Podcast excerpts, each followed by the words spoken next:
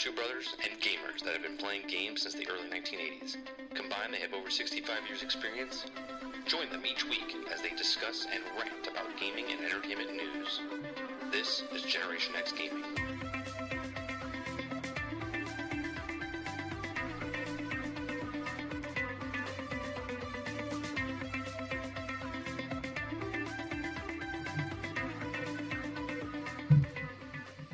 Hello, everybody, and welcome once again to Generation X Gaming, the weekly podcast that goes over a few of the top stories, and then we rant about a couple things. I'm your host, 30 and Still Gaming.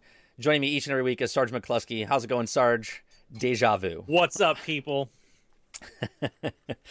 Man, that's the technical difficulty this week. Those of you on iTunes, welcome. Thanks for listening to us on iTunes. We've been getting pretty good listeners on the iTunes charts, so... it's actually more than we get on the YouTube, which is fantastic. So, Sarge, what have you been playing the last week? All right. Well, first of all, the weeks are flying by. And the only things I really have time for, and I know it's going to sound stupid, but I'm playing this Transformer game on my iPhone. It's called Transformers Earth Wars. You keep telling me to download this thing. Okay. Listen, I have a small sweet spot for Transformers because I remember them from when I was a kid, and it's not quite the same as the Clash of Clans, but it's in the same realm. But they have all the G1 guys, and the company who made it, was it Trapdoor? What the hell is the name of this band? What the hell is this name? Oh man, I forgot the name of the pimp.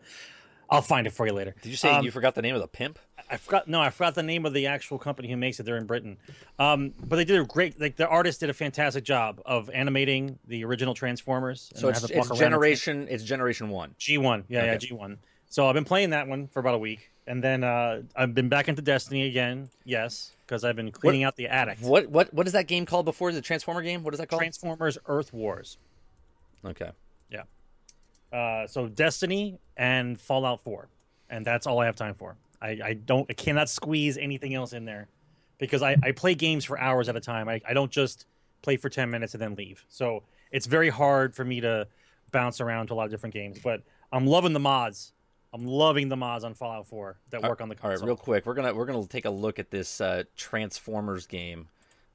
Let's take a look at this. Some of you don't get it. It's fine. It's there's in my age. There's bracket. Not going to be any audio. I'm just going to be fast forwarding and looking at what the hell this is. So it's a real time strategy game type thing, right? There you go. Love Fallout. Now, ever since I got the unlimited resources. So let's put it this way: when I play Fallout 4, I legitimately go to empty buildings and take everything out of them. Oh, see, this is cool. Use to build my town. This is cool. With the mod, with the unlimited resources, I can now build the town of the future. Now, so explain. Okay, so love it. Transformers Earth Wars beta. Let me see. It looks good, man. It actually does look good. You see Starscream fighting. God, I forget who that is. I know everybody. I forget who that is. I can see the video. I tell you. I see a couple of little tape bots. So this must be Decepticons. They're all Decepticons. Well, they're G1, and there's a little bit in there from Beast Wars and whatnot. Not the new stuff, though. Nothing from the new stuff. It looks pretty cool. So is it okay? So tell me this.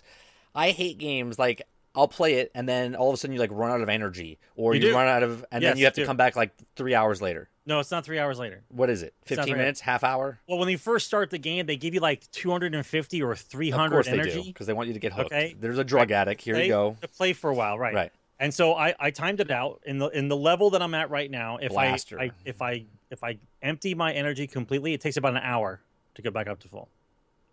Okay. Yeah. It's not that severe.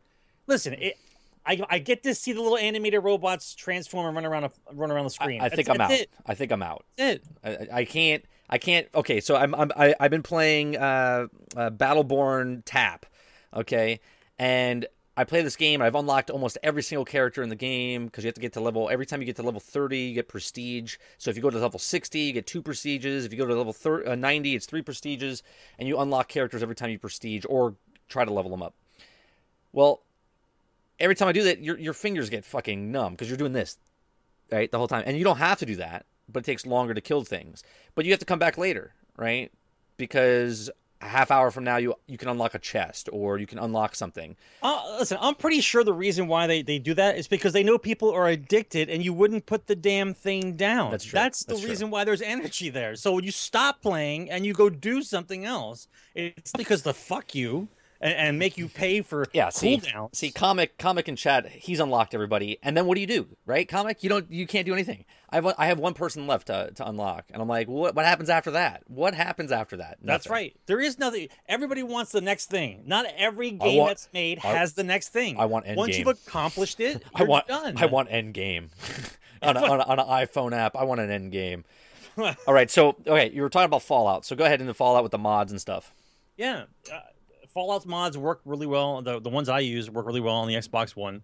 I'm currently using the one that gives you the unlimited resources. You actually, the person who made the mod, the resources are stored in a truck right near the sanctuary, near where the missile silo is, where Vault 111 is. Right. And then once you put the mod in, when you walk up to that truck, it shows like 75,000 of each type of item. Okay. So then I just put all 75,000 of each item on my guy, and of course I crawl because you can't walk that fast when you're overloaded.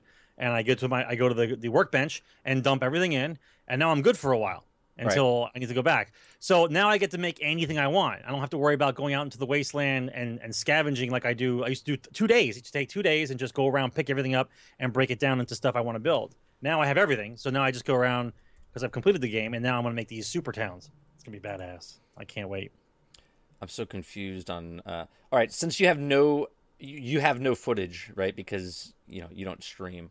So while you're talking about it, I guess I can bring up some. Fallout 4? Yeah, no, I don't stream. Yeah. Uh-huh. Ain't nobody got time for that mess. Here's Sarge playing Fallout originally back in like November. So if you're still talking about it, I'll have this playing in the background. There's an Overwatch mod for Fallout 4? Is there? Tell me there is. I had no idea what he was wearing, Lar. No idea. Tell me... Yeah, we're like the Corsican brothers. To be honest, Lar, he can't even see me right now. I don't even see what he is. Skype right now. He doesn't even see me. No idea what he's wearing. He has to watch the stream to see what I look like because I'm using my camera inside the. Yes, but nobody has this shirt. Oh, is that Pied Piper? Nobody has. Shut the fuck up. Nobody has this shirt. How come you have that shirt? None of you guys have this shirt. You can't get this shirt. I have this shirt. Where did you get that shirt? Tune in next week when Sarge talks about the Pied Piper shirt. Where did you get this? Where did you get this shirt? Next week. Talk about it right now. Where'd you get the Pied Piper? No, we'll talk about it later. Okay. That's awesome. That's the original logo. It is. It's the original logo. But why did you pick orange? Isn't their color like green and yellow? I don't care. I found it. We're good. All right. So I've been playing Overwatch, and I want to show this. Oh shit! I want to show this clip from yesterday. Right? They're trying to ask you to play a game for 4 weeks. I can't. I'm playing Overwatch. Yeah, Overwatch is bae, dude. Overwatch. No, it's not. Bae. It is not your boyfriend. It is not bae. Why can't I get to my YouTube channel, you asshole fucking YouTube? Okay, so check out this play. This is... Why is this not working? Okay, I understand. I wish to proceed. Caution. This guy curses. Okay, so this guy was player of the game last night. Okay, here. Hey, let me rewind it again, just in case you missed it. You're right. I just killed him. He's dead. He is dead on the ground. Yet he got play of the game. Okay, because he's using Torbjorn. Maybe he died. Okay, yeah, in a good way. No, he died because I shot him in the face. That's how he died. Watch it again. Okay, play of the game. How bad is his team? Okay, they won, by the way. Okay, but how bad is his team? But the person that got play of the game is dead, and his turret killed two people. That's it. His turret killed two people while he was dead. Okay, and he got play of the game. Fucking ridiculous. Go listen to that. You can listen to it in its entirety. It's a 47-second clip. You know, I gotta tell you, I understand why Overwatch is a popular game, but I just cannot get into it. I cannot get into that. It's fun, man. It's too much. It's fun. Too much repetitive. It's too much. I get it. the microcosm of the game is to get everybody's skins, or there's no abilities. There's no, it's you're not bettering anybody. You're going to be playing for 1,700 hours, and you're going to have the exact same character at the end of the 1,700 hours. I can't get into it. I can't. I get it, though. I get it. I guess some of us who have not really matured, but have moved on certain video games, I cannot sit down and play that game for hours on end. And for some reason, I gave up Destiny for 3 months, and I came right back to it. And I'm like, oh, Daddy's home. Was it 3 months? Literally, you stopped playing for a whole 3 months. About two months and a half. That was back though. That was back during the Dark Below. I'm not sure. That was Dark Below to House of Wolves, and you came back during House of Wolves. Yeah, whatever. You've been playing ever since then. Yeah, only 1,700. Well, I don't know, Tal. I don't know how much free time you have there. I'm guessing you have a little bit more free time than most. But 1,700 hours is a lot. I'm just letting you know. You know, sometimes you don't want to know how many hours you play a game, people. Let's be honest. If someone told you and kept a record of all the games you played, and you're like, for the year, you've played like 3,700 hours. Like, man, I could do something better with my life. Right. I could probably be doing anything better at 3,700 hours. So what other games have you been playing? No, I gave it to him. That was Transformer games. Transformers, Destiny. Every 3 hours until I ran out of energy. Destiny and Fallout 4. I don't have any time for anything else. Let's see. I actually work. I've been playing Overwatch. I played a little bit of The Division. You played it for like 20 minutes. And you're like, I played it for 2 hours, and then I was like, I can't play it. It was weird. I don't know how to describe the game to you. As far as it's a fun game, I can describe it to you. Ready? I played with a bunch of randoms the other day. Where is this? That's my impersonation of The Division. What day did I play that on? It was Tuesday, wasn't it? For those of you at home, I'm actually passed out with my eyes closed. For those of you on iTunes. Yeah, so I'll bring up some footage. It looks great. I really do like this game, but it's a game that you don't play. It's a game that you don't play like Destiny, where you play it for like 8 to 10 to 12 hours straight. You can't do it, and if you do it, I mean, by all means, you're done with the game. If you did it that many times, if you played that long in a row, you're done. Yeah. So the game is fun. I said I would go back to the single player game, and I did. And there's a lot more stuff that you can collect, but it's just it's missing that quality like crack. Do you know what I'm saying? It's that like really shitty crack to get you back in that game. Where Destiny's got like grade A crack. This stuff. Division's missing something. It's missing something. Here, I'll you know what it's missing? It's missing outer space. It's missing outer space. That's what it's missing.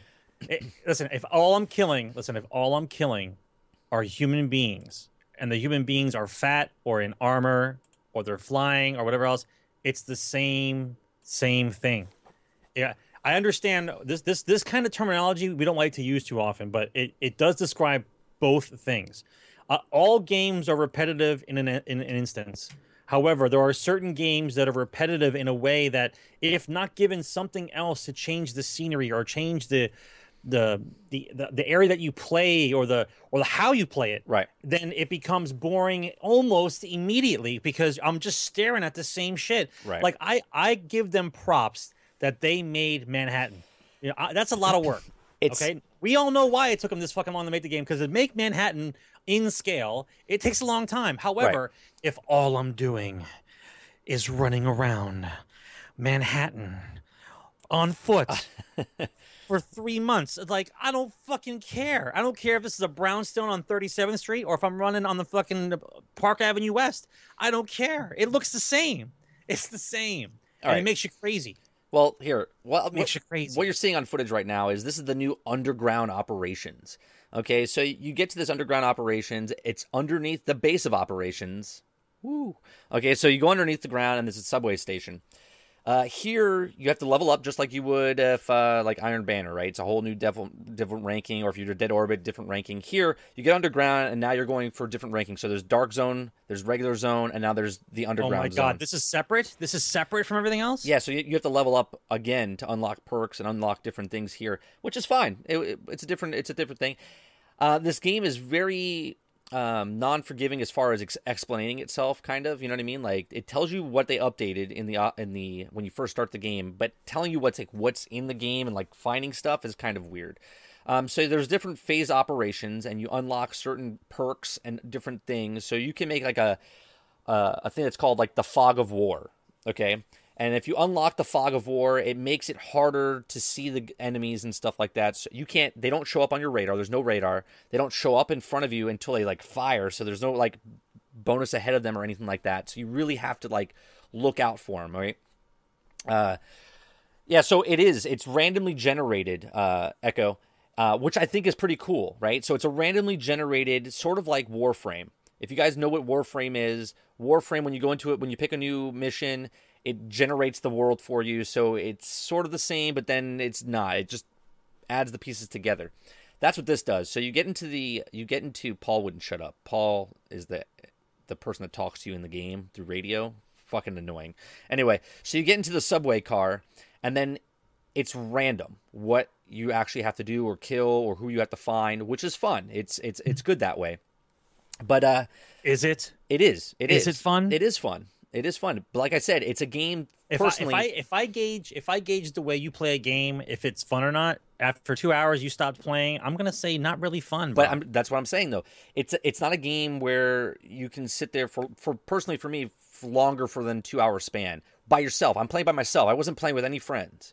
Okay, I got in with a bunch of randoms. Okay, I got with a bunch of randoms and played, and it was fun. But they started talking about weird shit, and that just the chat knows. Chat knows. Okay, so they started talking about weird shit, and I was like, okay, I'm done with these guys. But if I was playing with a group of friends, this is a pretty damn good game, co-op wise. You play with four people, shoot 'em up game. It's fun. It is a fun game. Is it as fun as Destiny? No, but it is a fun game on its own. And I will go back and play the single player operation and beat the game as far as whatever I can do there. But yeah, it was fun.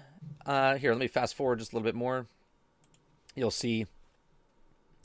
It's pretty hard. I played it on normal, and it was pretty difficult as far as here. We'll get into the nitty gritty with other players.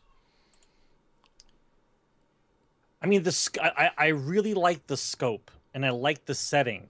I think that it's got to do with the variations of the NPCs that you interact with for the game, right?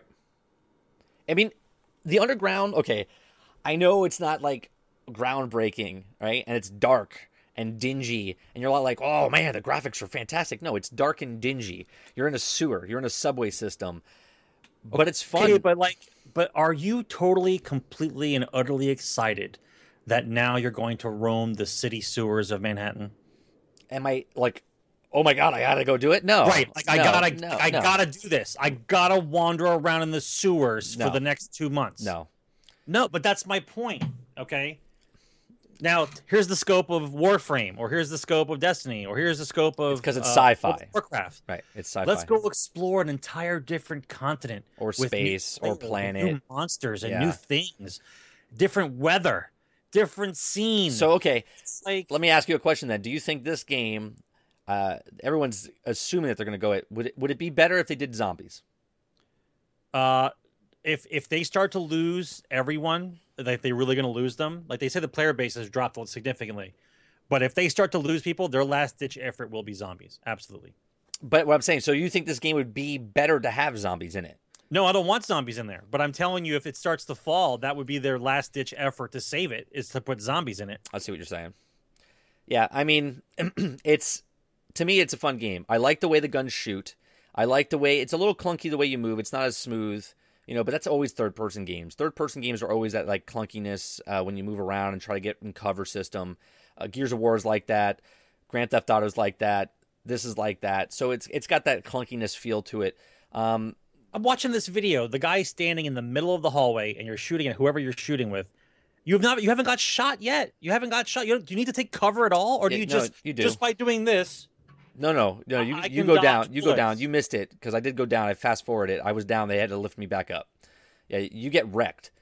The AI does not miss you, which that's what pisses me off. Their aim is like they're all like marksmen. They're all like fucking McCree from fucking Overwatch. They never miss. They never miss. Well, that's because the code in the game, I've played games like this before. The code in the game is situational is the X plus whatever equals the circumstance. If you're close to cover, even though you're not going to be in cover, but at least close enough to cover to where it could judge whether or not you're there or not, you'll take less damage, not full damage. Just got to be near cover. Just be standing behind something, behind a barrel, behind anything. Right. And as long as line of sight is blocked by the cover, you'll take less damage. But anything in the open, the AI assumes full damage. Right. I mean, it is, like I said, it's a fun game. If anybody wants to play, I'll play it again. I'll definitely go in and play it with a group of people. It's definitely a fun game. So yeah, so that was it. Division, Overwatch. I love Overwatch. Overwatch is such a fun game, and I actually want to go over real quick what they're implementing in Overwatch. So the competitive play is coming in. Let me see that story where did I put it? Sony, everything Overwatch competitive. Here you go. So let me switch over to screens. All right, so seasonal play. They're going to have 4 seasons. It's going to run for 2.5 months. They're going to take 2 weeks off. Okay, that's the way it's going to do it. So this is the summer session that's happening right now. It's live right now for PC. It comes live next week for Xbox and PlayStation. You're going to be earning your own skill rating. So when you first get in, it's 1 through 100. It falls between 1 and 100. You're going to play 10 matches. So picture like you're on a bowling league. You're trying to get your average, right? So you bowl a couple games and they take your average out of that series. So you're going to fight 10 matches, and then it's going to give you a rating. And that rating is going to be like whatever, 1 through 100. From that rating, then it'll put you in a team. Okay? Once it puts you in a team, okay, it'll start trying to skill base you guys, where try to put you guys like together if you're by yourself. Okay? If you're with a group, hold on, before you have a question. Before you have a group, okay, then it'll be matched up. So let's say we go up against a group of an average of 71, and we're a group of 41. Okay, risk reward to us is very low. If we lose, we're not going to get hit hard. We'll lose some points. Okay, we actually might even gain some points, all based on how good we did against the team of 71, rank 71. Okay, now if the team that loses to us is ranked 71 and we're 41, they're going to get hit dramatically, okay, and their rating is going to drop tremendously, and our rating is going to go up tremendously because it's more high risk, high reward for that player base, where if they win, they're going to go up very minute, if they even might lose a couple of spots because maybe they didn't do good against us, okay? The reward system is it's going to have gold weapons. They're going to have different skins. They're going to have different banners. They're going to have different icons that you can only get in the season.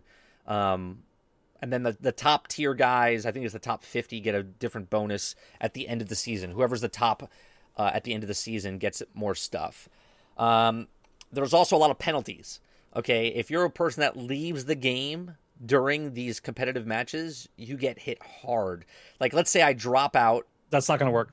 Well, hold on. It's not going to work. If I drop out of the game, okay, and it registers that I backed out, I cannot join another game, competitive mode, until that game is done, okay? So if we're getting our asses handed to us and they have another 20 minutes to play, I cannot jump in another match until that match is done, okay? And then I also get deducted points on my total score at the end if I leave. How does it know if you got kicked, you backed out yourself, or you got dropped? It doesn't really say. It says most notable of these penalties players could face. Here, let me click on that. I see people getting pissed off. That's all I see about that. There you go. So repeatedly leaving games will result in 75% penalty XP. 75%. Okay, to pop up reads, the message appears upon leaving the game during competitive beta, according to players. Blizzard takes it further from one additional. You can actually suspend from competitive play for increasing periods of time for up receiving a ban for an entire season.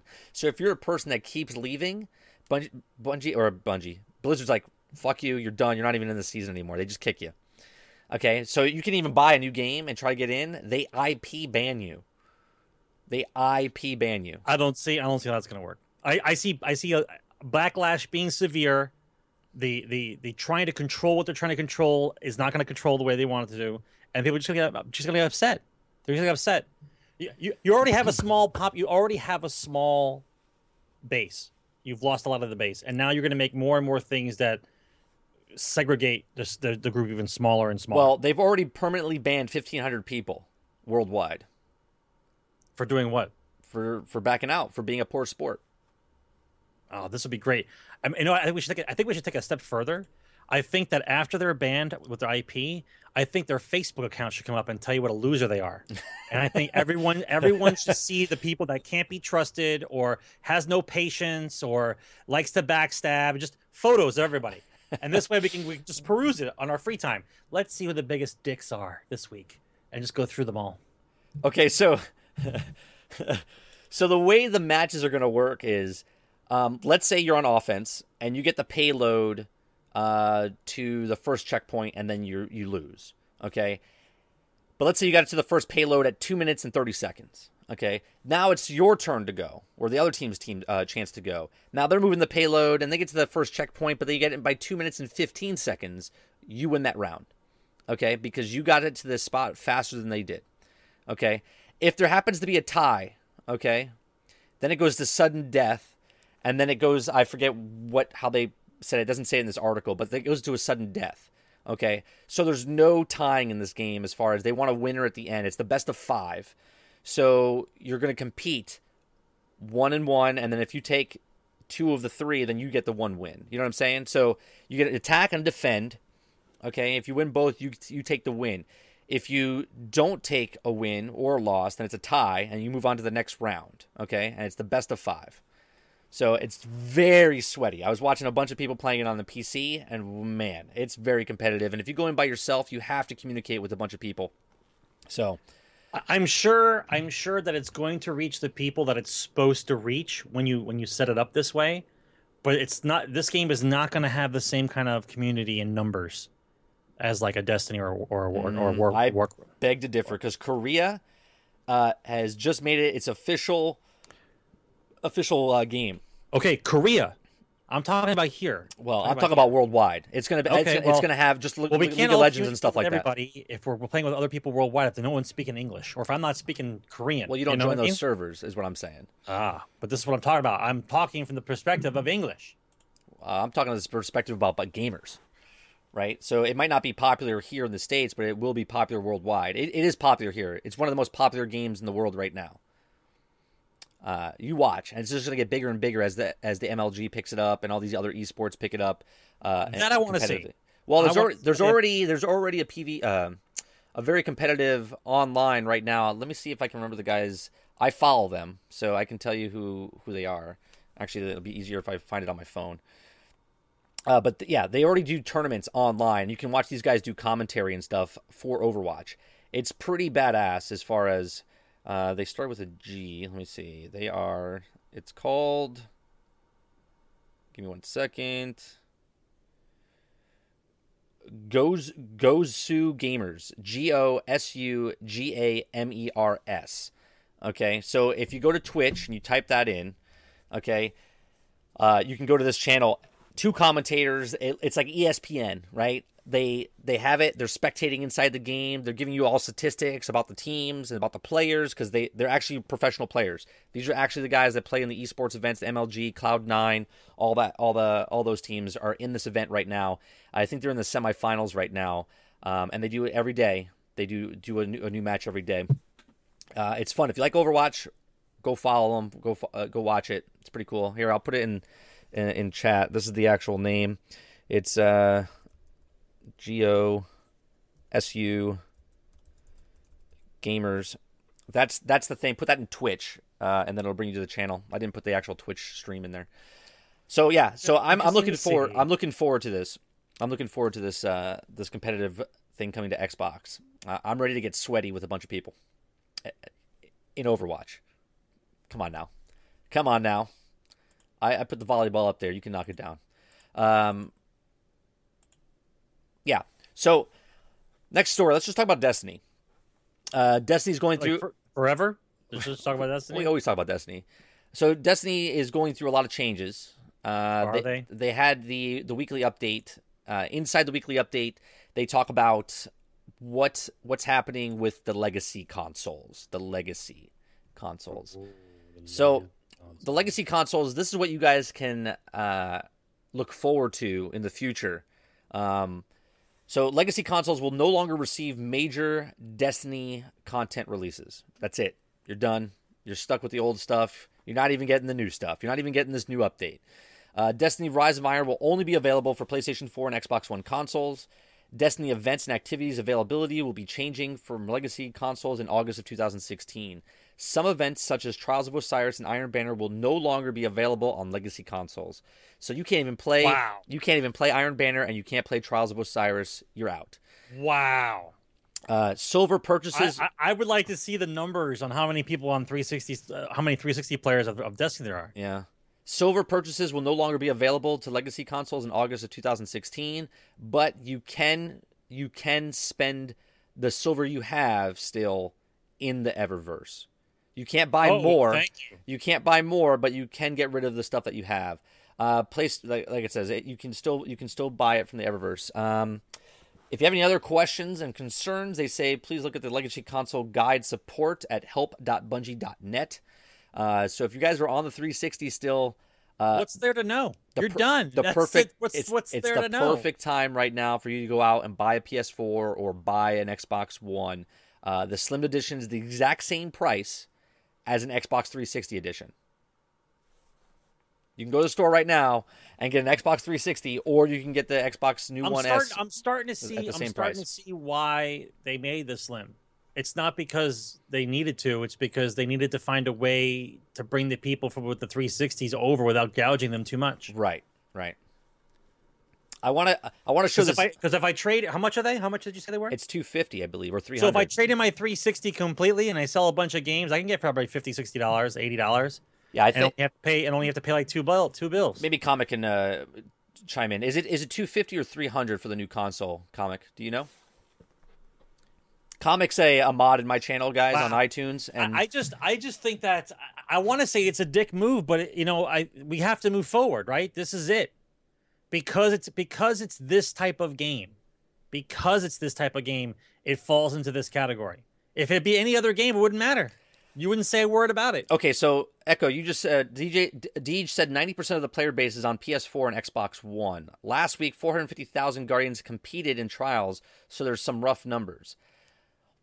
I'll tell you what, 450,000 is not very. Is that actual players or characters, like accounts? Because I don't play Trials of Osiris. Sorry, did you play Trials of Osiris? I don't have a team to go in with. Right, and I know at least 10, 20 other people that do not play Trials of Osiris. So the people playing Trials of Osiris are the people that have three characters, and they're counting each of those characters. Has to be. 400 for the 2 terabyte, 350 for the 1 terabyte, and 300 for the 500 gig. So there you go. So you get an entry level. You can get an entry level Xbox One S for $299.99. So there you go. I think it's a good time. Yeah, 11 years is a long time for one console lifespan. You're absolutely correct.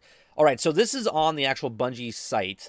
We'll probably get taken down on YouTube for this, or I can't get monetary value, but I want you guys to... I'm going to play a little bit of this. I won't play the whole thing. This guy made a rap song. His name is Duba. Okay, he made a rap song in Destiny about all exotic stuff. So just listen to this for a second. I've been doing a lot of weekly Zuraps lately. People seem to be into it, and I appreciate that. But I got to thinking, what would top a Zurap? It's pretty fun. It's pretty cool. I'm just amazed because of the way the game is that we're at this point. Let's go. Let me break the ice with some super good. Listen to the verse he says when it gets to the Mida multi-tool. Listen to it. It's so smooth.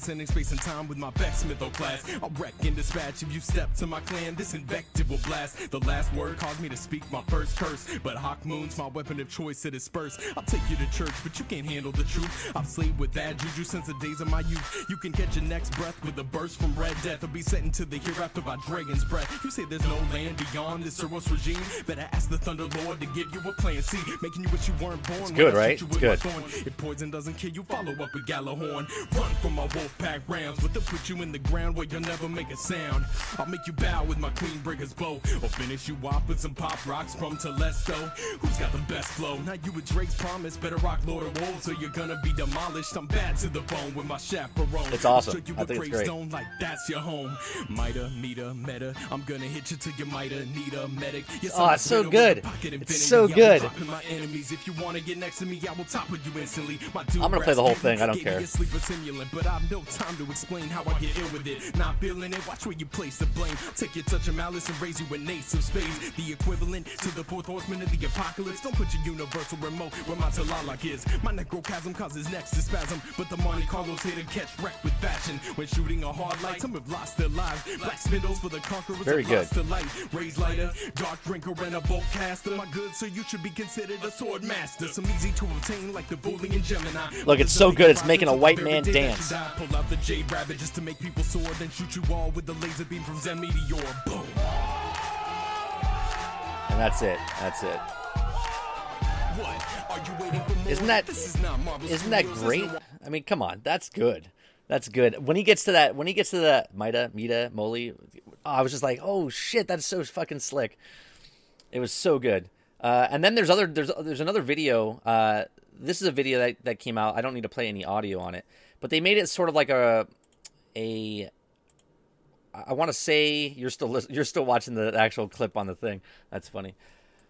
So I want to say that they made it sort of like a reality style. So there's a camera. They're up on top of one of those launch bays of the space shuttles. Okay, and there's a Titan. So there's a guy up on top of the rafters looking down. His buddy's a Titan. He comes running off. Okay, he's gonna jump off the thing and use his super and slam down the ground. And one of the guys is sitting down on the ground, and they capture all three footages, right? And he slams and survives. He survives this, which I think is pretty fucking cool. Here he goes. Like, up in the air, shoots down, they switch cameras, boom, survived. Like, what? Pretty cool. So I thought these videos were pretty interesting this week on the Bungie.net. And then the last one, I don't know how they did this, but it's so freaking good-looking and smooth. This is another song. I'm not going to play the music because this will definitely get... No way did he fall from there and lived. Yeah. Well, unless they did a good editing job. Maybe they did. So... That's edited perfect, but that cannot be done. So look at this. Look at this footage, awesome. Right? That's These guys captured this. I don't know what he's doing. Whatever they did visually, if he cut this and like rotoscoped it out in the game... I don't know what he did, but it's amazing. I know there's a lot of special effects and effects that went into this, but I'm telling you, the best thing that Bungie did was to get rid of the HUD so people can start making content like this. Yes, I mean, absolutely. This is so good. Now, my background's in film, and I love the cinematography in this video. They definitely slowed it down. They definitely did something around to highlight it and burst the colors because it just looks amazing. Absolutely amazing. There's a cool soundtrack that goes with this, but if I play it, it'll probably get pulled. So you guys on iTunes, if you guys want to watch this, go to YouTube. You can check out, or go to Bungie.net, and you can see these three videos in there. They look good. And then he does some footage of him actually doing stuff. Good, right? How do you argue with this? It's a good looking game. It's a good looking game. How do you argue? Look at this game. This alone should tell you to get the fuck off 360 and PlayStation 3, because this is on PS4 or Xbox One, and it looks phenomenal. It looks absolutely phenomenal. Yeah, so that's it. Those are the three videos that are on there. I just thought the cinematography and stuff in this particular video was just amazing. The one with the jump off the tower, and then that rap video was just amazing. So if you guys like that... Click on their videos. Go inside Bungie.net. Click on the videos and hit like on their videos. They did a very good job. I'm glad that they got chosen this week on the Bungie.net. Yeah. So Bungie just leads up saying that there's no more news right now. We're still in the dark. They're gonna release some content information. They're going to bring in a lot of people, they said. So I'm assuming a lot of Twitch streamers are being asked and called up right now saying, hey, in the upcoming weeks, we want to fly you out and we want you to be on. We want you to be on there. So you think they're going to start off in the middle of July, since it comes off in the middle of it comes in the middle of September. Yeah. Right? So it's going to come. They're probably going to start the middle of July and do a 4-week thing. Yeah, definitely 4 weeks. They had it on that first release they showed where they had those columns in different colors. You know, the purple, the blue, the green, the pink. Where they were saying like single player, PvE, Crucible. That's it right there. It's broken down week by week. I think it's going to be 4 weeks. They'll probably start it, I would say, mid-July, probably in 2 weeks, 3 weeks from now, they'll start it. It'll go to mid-August, right?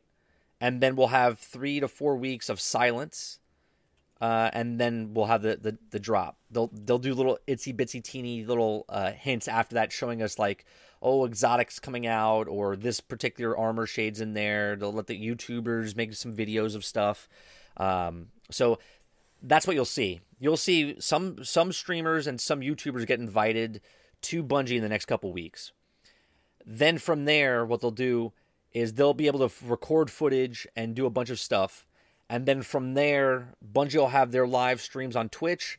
YouTube will have their characters, their content creators release stuff that they could videotape when they were there. So it should be good. I think in the next couple of weeks we'll see it. I'm sure. Yeah, we're gonna do Iron Banner tonight. Yeah, we are doing Iron Banner tonight. All right, so let me see what else we got on the agenda here. Close this, close that.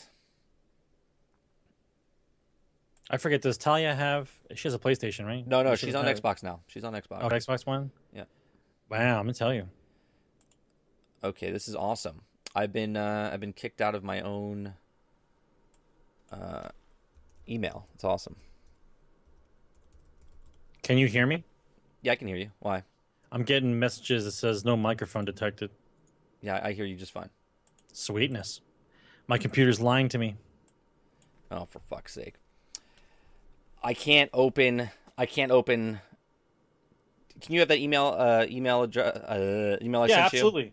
The next story we're going to go over is the I guess leaked information about the Skyrim remaster, and according to the article, it says as next gen as possible, and I don't know what that really means because right. I don't know because they're making it HD. Yeah, I get it, but like, why do we want anyone? Listen, why do we want any of these developers wasting any time going backwards to bring some games that we are done playing with in order to make them look good? You could say it's a stall tactic, right? Because if I have something cool to play with while they're making something else, then I guess I won't bother them. But I'm done with Skyrim. I loved it. You don't need to remake it for me.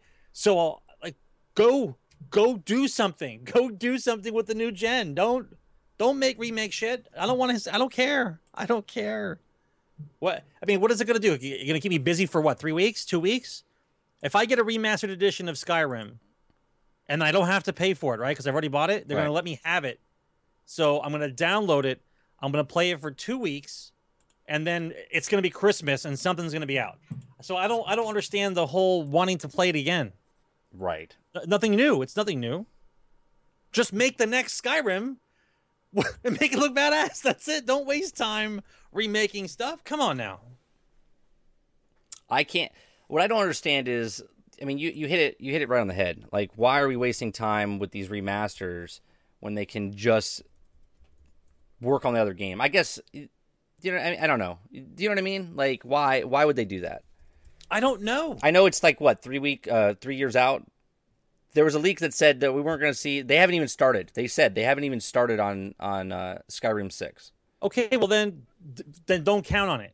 Don't talk about it. Don't worry about it.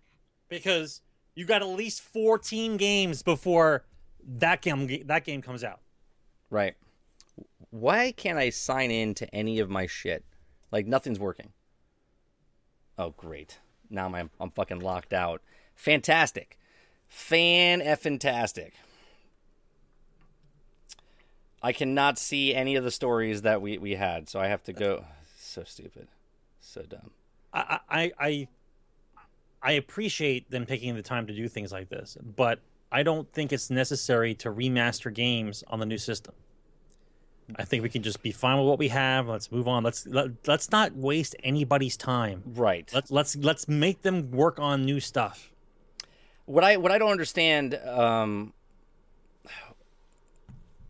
update the graphics and stuff, right? So they're making it as close as possible to next gen, but it's not next gen. It's like, you know, when they took Madden. Remember when Xbox 360 first came out, and they moved Madden from the regular Xbox to 360. You're like, oh, it's so groundbreaking and visually. And then you got it, and you're like, this is half of a shell of a game. Now, I don't want to say Bethesda's going to put half of a shell of a game in. It's the full game.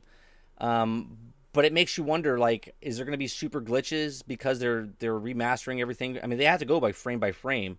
It's just like when they take a movie and they remaster it. You know what I'm saying? They have to go frame by frame.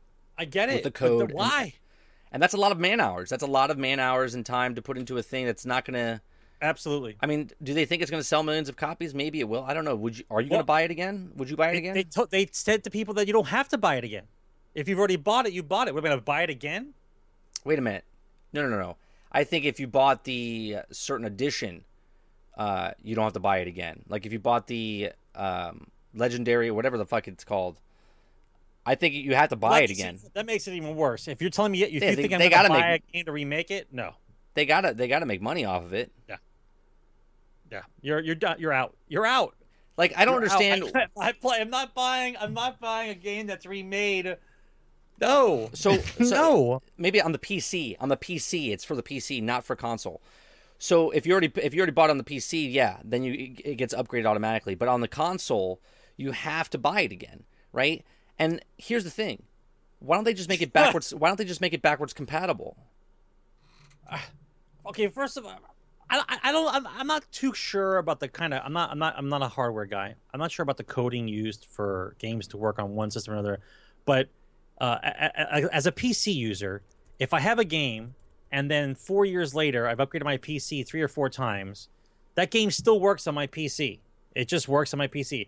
I don't understand the whole. It's not going to work. It's not going to work on my new hard drive or my new hardware. I don't get that, especially for consoles. Right. I don't understand. I'm going to have to do some research on this. Like, I don't understand why you would waste time. You want people to move on to the next system. Maybe they're not ready to, but they'll trade in their old hardware and get a new piece of hardware if they can still play some of the games that they like. That would seem like a normal thing to do. You can't tell me that because it's an old game running on a new system, it doesn't run right. Right. It can't run right. The RAM's is not enough, or the RAM's too fast, or the hard drive's not big. It's just all, to me, it's nonsense. Okay, the game could just run. It could run. But what I'm saying is, why don't they just make it backwards compatible? Why would they put it into this HD remastered? Why don't they just, you know what I'm saying? They're on a fine line with a lot of this stuff. Everyone is still waiting for. They're going to do Fallout again in VR. Or Fallout 4 again in VR. Right. They're going to do. You know they're going to do for Final Fantasy 7. You know they're going to do VR. For the remake of Final Fantasy 7. We got people on the edge of a cliff, right, with a gun to their head and a knife to their throat, going, "Where's Final Fantasy 7?" Like that's what they're doing right now, and no, not a word about it. All we saw is Final Fantasy 15, and a guy played it very badly for 25 minutes. That's what we saw. That's right. What we saw. So. I'm only getting excited about stuff like what Fallout did when they walked up, told you the game's coming out, dropped the mic, walk off the stage, and now you guys can be hyped. I'm not getting hyped about any kind of garbage that you said is coming, maybe, kind of, sorta. Like I don't care about that information. That to me is not even information. It's just a theory. Okay, you can tell me I'm making the greatest game ever. I'm working on it right now. That's fantastic. You let me know. Well, you let me know when you're ready to ship, okay? And I will be there for you. Otherwise than that, I don't care. There's too much of this. There's too much of this hype train of nothing. Give me some hype that I know is concrete, that I can light fire to, okay? That's the kind of hype that I want. I don't want miscellaneous hypothetical hype. There's the difference. Right. And somebody needs to make up a little emoji for hypothetical hype, okay? Because... if I don't see it, it ain't here. That's it. That's all there is. Next story. Fuck. Moving on. Go to the next story. I have to unlock this. Well, this is for you, because I'm not.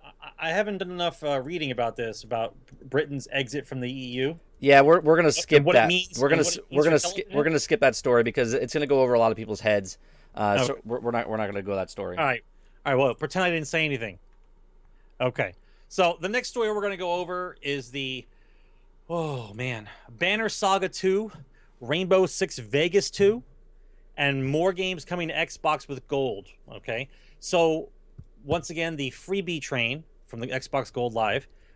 We've noticed that the last couple months, the games haven't been really that good. I mean, anybody's been keeping track. I mean, there's a few games in there that were good to download that were free, but most of the stuff's been coming out just a bunch of crap. Nothing that worth really playing. And Rainbow Six Vegas, the original one, was fantastic, okay, as far as Rainbow Six goes.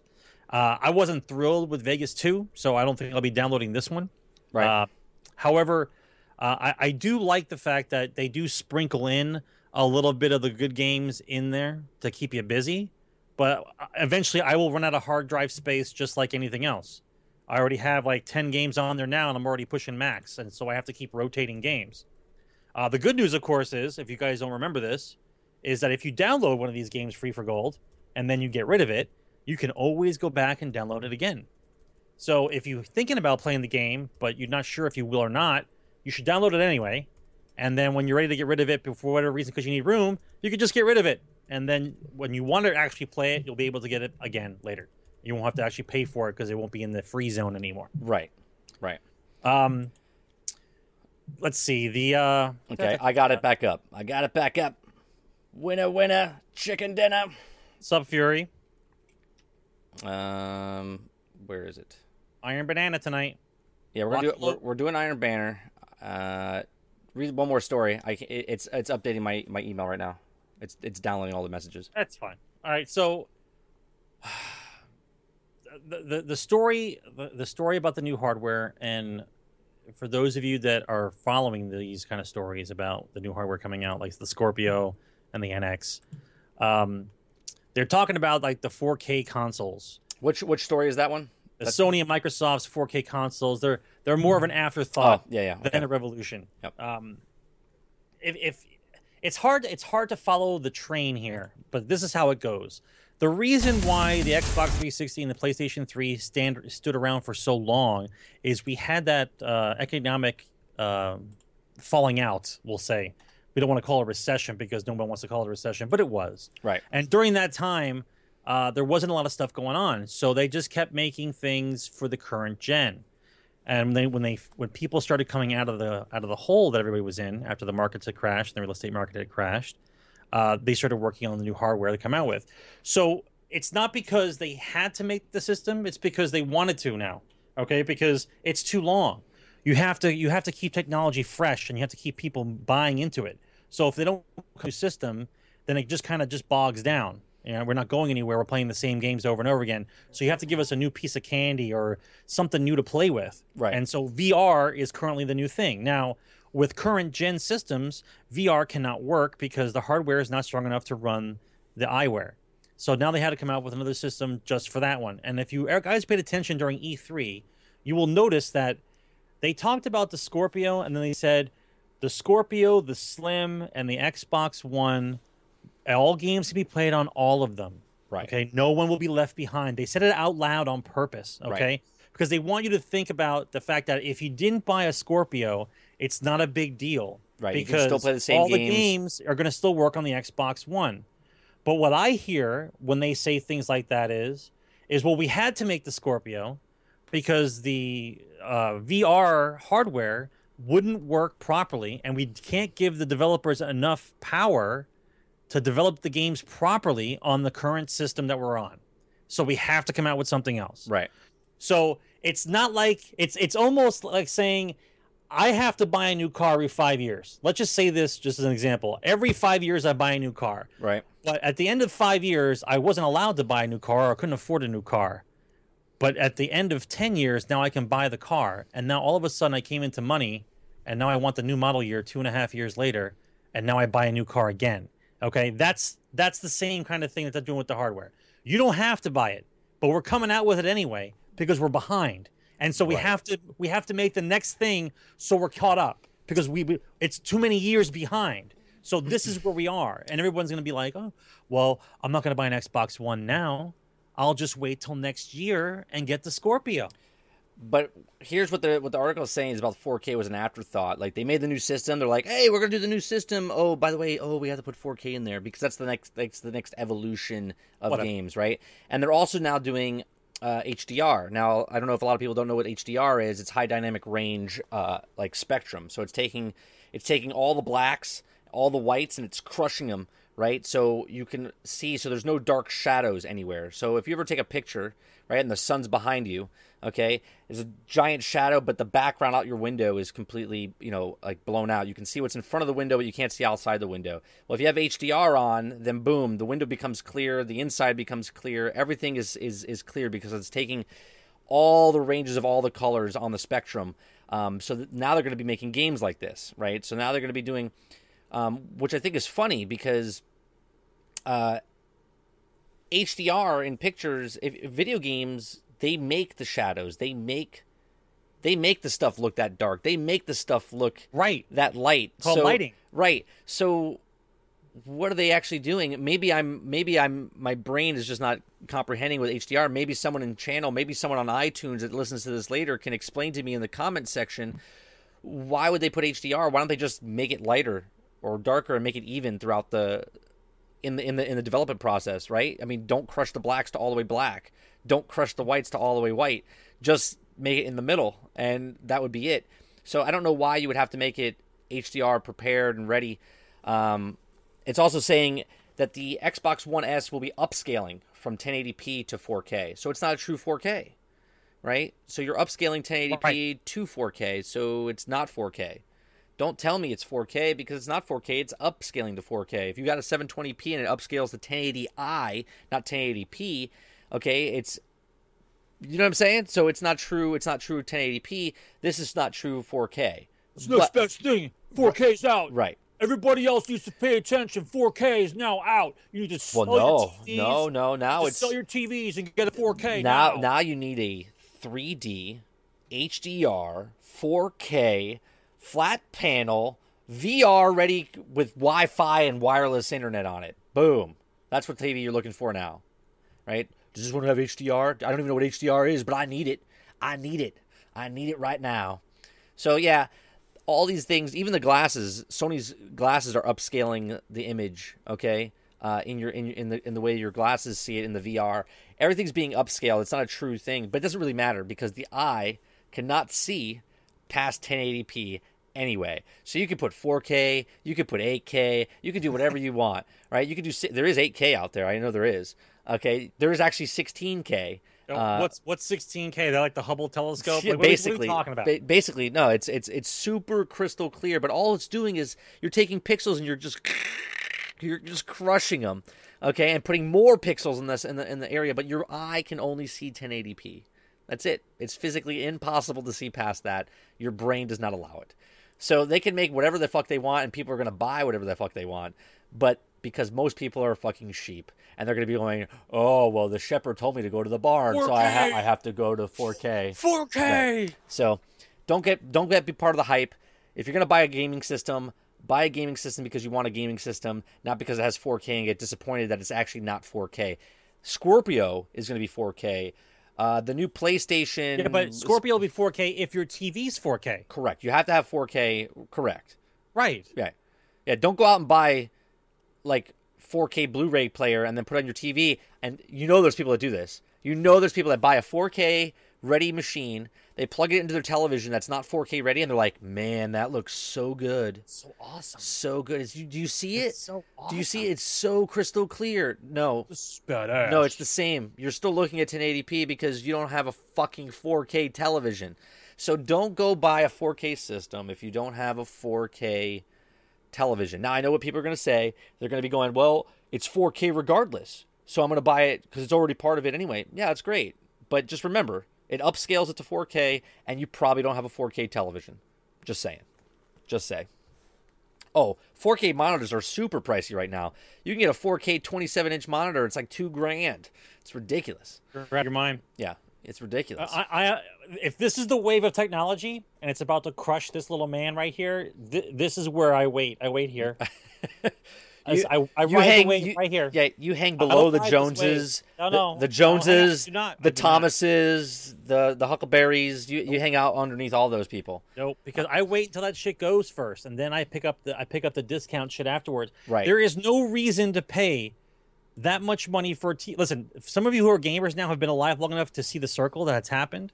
When you heard about HD TVs when you were younger, you thought they were the greatest thing ever. Now we're talking about 4K TVs, and it looks exactly the same. It looks awesome, but it still looks awesome. It's not like It's not like you're looking at your TV and your cat tries to jump into it because it thinks it can get out. You know, if you showed a picture of the outside world on your television and your dog crashes into the TV because he thinks he can get out, this is a fucking window. Then you know you have the most awesome television. That's what you have to do. You bring your dog to Best Buy and you put him in. If he tries to escape, that's the TV you want. But even the dog knows it's the same fucking thing. It's a box with a picture on it. I got a great business model. I'm going to sell a 4K disc. Okay, it's like $5. Okay, it has birds and other animals on it. Okay, you buy this disc, you go to Best Buy or any place that sells televisions, you bring your dog. Okay, you just hold it or carry it through, say it's a service dog, and you go, can you put this in there, please? I got to do a test. You put it in, it pops up on the screen. If your dog runs at the television set, you're like, I'll take that one. I'll take that one. All right. That's it. There you go, $10, $5. $5 4K disc of just birds and animals on the screen. Moneymaker. It can only be so good after a while. It looks the same. Right.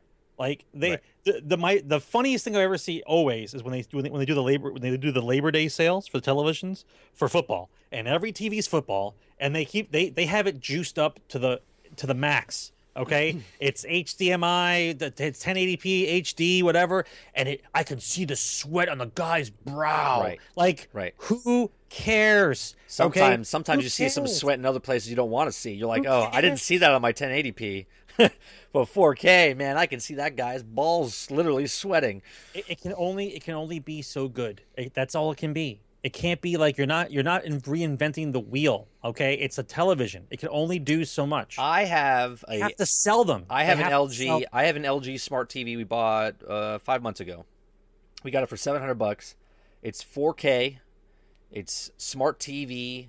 It's 3D capable, and we got it for $700.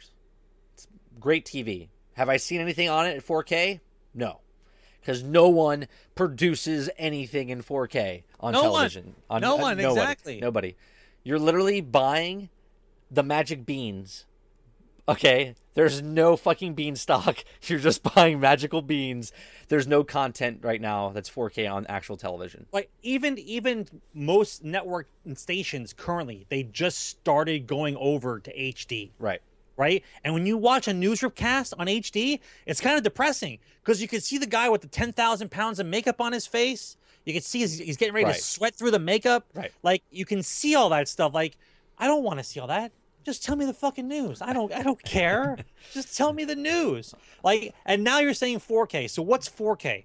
Like 4K is 1080p's. It's 4 1080p's by 720. Right. Literally, what is it? Oh. I'm like, what is it going to do for me when I watch a show? It's going to make you blow your mind.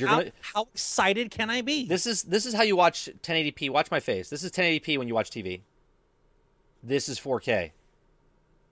That's the difference. That's what's going to blow your mind. That's how you're going to watch TV from now on. And then when someone calls you on video chat and you're like, hey, Sarge, what have you been up to? Oh, you've been watching some of that 4K shit. I see it. I see it in your eyes. Like, they have to keep reinventing things to sell. You have to buy the stuff. What happened to that 3D stuff? Oh, no, 3D. Yeah. Oh, I don't know what happened to that. What happened to that 3D stuff? I don't know. It wasn't selling real well, so they jumped from 3D and they went to VR. Remember that last Christmas? Fucking 3D, like, out the fucking asshole. Yep. But now it's VR. Now it's VR. VR. So here's the critical part here, guys. If VR takes off the way they want it to take off, then there's no reason to buy a 4K TV because you're wearing the TV. Right, you're wearing something on your fucking head. If I'm going to be wearing the item that actually has the 4K in it, then I don't need the 4K TV. I could just watch TV in my fucking visor. Dude, I have a 4K television, but these things are fucking amazing. Right. Did anybody watch and by the way, this right here is not 4K. This is only 1080p upconverted from 920, just to let you guys know. So I bought a 4K television that can't watch it because I have goggles on my face that are not even 1080p. It's amazing. It's like you have to be able to connect the dots. If I'm going to get a 4K game system, then I have to have a 4K TV. And by the way, you might want to tell the people who actually make television programming to actually film it in 4K. Right. Otherwise, it doesn't fucking matter. It's not actually cost effective to shoot stuff in 4K as of right now. YouTube has a lot of stuff that's 4K, so you can watch a lot of YouTube stuff.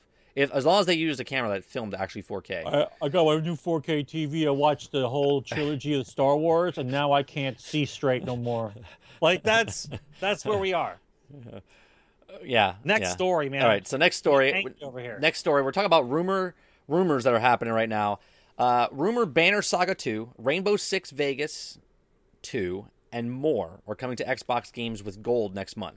Yeah, I talked about this. Now, Banner Saga 2, I don't know if you guys played Banner Saga 1. I played on PC. They just released it for Xbox, or I think earlier this year, and now Banner Saga 2 is coming out. It's a great game. It's a Viking-type game. It's more like a chess-type game. Is that how you would describe it? Like a chess? Kinda. You know? Yeah, kinda. But that's coming out free, right? So the game is brand new. Okay, and for 2 weeks, it's going to be free. I always want to know what kind of deal companies sign for stuff like that, because they're going to lose out a lot of money. So it makes you wonder, is there DLC that they could have in the future that people are going to want to download? I don't know. What's your thoughts on that? We already went over this, by the way. Did we?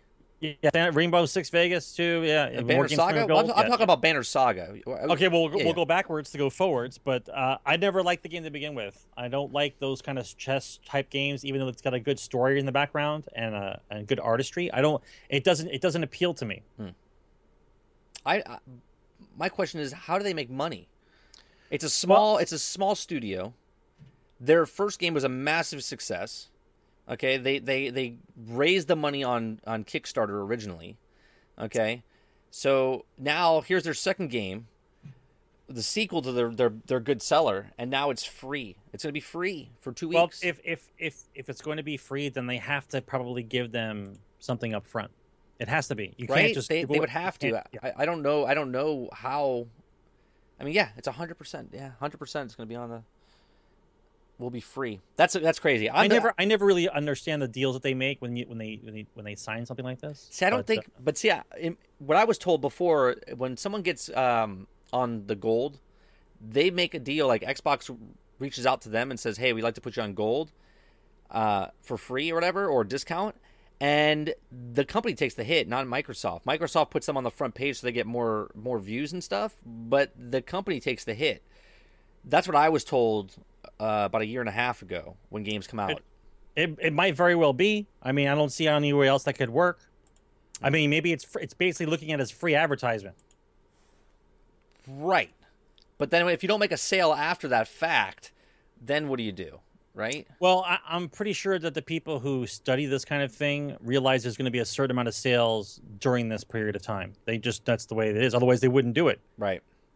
I guess it's like buying a commercial. You don't say you're not going to make the commercial because you don't think the commercial is going to create revenue. I just think sometimes little companies, little studios get brought into something like this, and this could actually like hurt them in the long run, not help them. Well, if their first game was such a success, I don't think you have anything to worry about. But it was a huge success as far as getting fundraised on Kickstarter. I don't know what the actual sales were, but they raised like $2 million on Kickstarter. Well, they had enough money to make a sequel. Right. All right. Well, the next story we're going to talk about is the Telltale games. The Batman game is coming out, and it's supposedly coming out. Season 1 will be finished by the end of the year. Now, I'm looking forward to this. I like the Telltale games. I like The Walking Dead. I like the Minecraft one. I haven't played Borderlands yet. I played them on the iPad because I get them on the iPad when I travel. That's what I like to play. I like to play the little story kind of missions. Are you really going to be happy playing Batman like that, though? Like, I'm going to be Batman. Well, these games I want to be Batman. Yeah, but this is not going to be like a fighting game or anything like that. I want to be Batman. Yeah, you are Batman, but you're going to be like... No, I'm Batman on the side. Like, what do you want Batman to do? Do you want Batman to say hello? Do you want Batman to say, get out of here? Or do you want him to say, I'm Batman? Like, I can't play a Telltale game like that. It's Batman. Yeah, who knows? Maybe it's a new groundbreaking thing that they're going to be doing. Who knows? Groundbreaking Batman? Groundbreaking Telltale games where maybe it's more interactive. Maybe you like, instead of timed events... It's more interactive than it's called Batman Arkham Asylum. That's what it's called. Yeah, well, Corn, you're correct. I liked Wolf Among Us. I didn't like the ending. I know there's multiple endings. I didn't like the ending that I got. I won't spoil any of that. But yeah, I'm looking forward to this. I'm a fan of Telltale. I haven't played Game of Thrones either, and I want to play Game of Thrones on their site too. That's really easy. You just pick the version that says fuck somebody or kill somebody. You don't have to say anything else. Kill, fuck. Game over, and you get the best ending no matter what. Right. Because either way, someone dies or someone gets fucked. That's all. Man. That you just summed up Telltale games of Game of Thrones in two answers. Fuck, kill. Hey. Fuck, kill. That's it. Oh man, that's great. That's fantastic. This is why you're on the show, Sarge. This is why I'm on the show. I want to talk about this hardcore gamer guy. I want to talk about this guy here, the gamer, and this is hardcore. Oh, you're talking about the one with the feet. He's a gamer. The feet, right? Yeah. Hardcore gamer. Yeah. He has no hands. Yeah. Okay? Yeah. But now I'm confused. Did he build it? No. Or did somebody build it for him? When I first read the story, I was like, confused. When I first read the story, I was like, wait a minute. So a gamer without hands built a controller for his feet. I'm like, What the fuck did he use to build it with? No, he got people from the local two other people to help him. That's fucking awesome. At the local university in his area, and they built this. It says and two others, Levy and two others, John Hopkins graduated students, devised a scale-like controller that allows him to direct one screen action with his feet. The project is dubbed Gear for Gaming Enhanced Augmented Reality. It's really about much more than his own ability to play. About 200,000 people in the United States alone have lost at least some part of their upper limbs, he says, and 20 to 30% of the amputees suffer from depression. They have a hard time socializing, especially young people. For those with the highly visible impairments, online video games can be a boon. So he made the Gear controller, allows people to socialize in ways which disability is not a factor anymore. Go him, right? I mean, that's awesome. So he can play Fallout 4 and World of Warcraft with this, and with those two games, goodbye world, because you don't need to go anywhere. You can literally sit home and that's awesome. That they even have a controller for that. That's awesome. Yeah, no, it's very cool. There was another story I wanted to bring up. Imagine getting beat by him. Right, you wouldn't know, right? But imagine the shit talking. Hands, If I had no hands and I beat you with my feet. Yeah. You're getting a text message. I can tell you that. Can you a text message with your feet? Would you to his feet? Absolutely. So, can you imagine the shit talking this guy could do? He'd be like, "Dude, I just fucking blew your fucking ass away. I went 15-2. I got no arms." Okay, I beat you with my feet. And you'd be like, whatever, fuckhead, fuck you. And be like, no, fuck you. You know what I mean? Like, he could be so angry gamer. That'd be so awesome. That's awesome. It is awesome. It would be awesome. What a trash talker this guy must be. He'd be like, I just kicked your ass with my feet. I wasn't even playing with my hands. I could beat you with no hands, right? I mean, it's very cool. There was another story, which I thought was ironic. The same day this one came out, I don't have it here, but a Korean kid played 19 hours straight. No, I'm sorry. Was it 19 hours? I think that was the story. Yeah, 19 hours. Oh, no, he played until his feet literally were rotting. He played so long, he didn't take a shower. And his feet were so nasty, they started rotting off. Okay? So when they found him... I got news for you. It's not 19 hours. It was more than that. I know. It's not 19 hours. I put it in my disc. I can tell you that already. I can tell you right now, because if anybody sits around for 19 hours and you start rotting, I'm pretty sure half the gaming community would be dying in their own house right now. You can't tell me it's 19 hours. Because, no way. I put it in Discord. Let me see. Let me see if I can find it in Discord channel. Okay, so wait, what game was he playing that his feet were rotting? I believe he played World of Warcraft. That would make sense. World of Warcraft. I believe it was World of Warcraft. World of Warcraft has killed kids. They forgot to feed their children. Yep. Pets have died. Yep. All right. Yeah, I got it. All right, that would make sense. But 19 hours is a bit low. Yeah. It's a bit low. That woman killed her son by playing. Here it is. Okay. It's always World of Warcraft. Yeah, yeah. I'm curious to know, does World of Warcraft make enough money where they can just settle out of court? Because if people are suing for everything, and you're blaming a game company for making you play a game for too long, and that you forgot to feed your kid and it died, or you forget to take a shower and your feet are rotting, I'm like, there's something wrong. Well, I just thought it was weird because this guy created something so you could play with your feet, and then this other kid took complete advantage of his feet, right?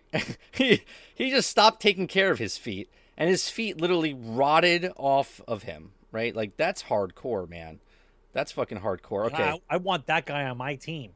I want that. He's all-time healer. Everyone knows it.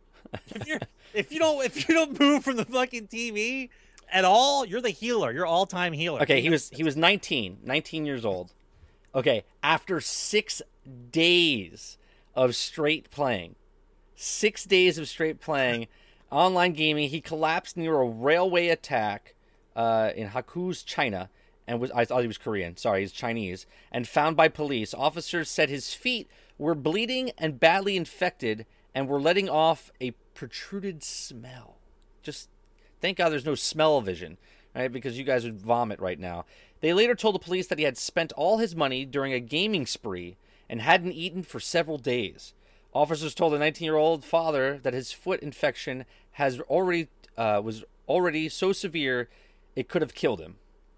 Last March, a gamer died at age 24 after 19 hours of World of Warcraft session. So this guy played World of Warcraft for six days straight. Okay, and somebody else only played it for 19 hours and he died? And he died, yeah. Pussy. This is so morbid. So morbid. Pussy. So morbid. Some dude from Asia can do 6 days. You can't even do 19 hours and you died. What's wrong with you? Let me guess. Was the guy who played 19 hours and died, was he an American? No, he was Korean. He was Korean as well? He was Korean. Well, no, this guy was Chinese. His feet fell off. The other guy was Korean. We got some hardcore people in this world, man. We got six days straight. Nobody can say that you're a hardcore gamer until you got this kind of status. Okay, so going off of the next story, going off of the remastered of Skyrim, okay, we're going to talk about an unannounced BioShock Remastered Collection. Are you in or are you out? Nope. Out. You're out. Why are you out? Because it's remastered? I do not need to see anything remastered.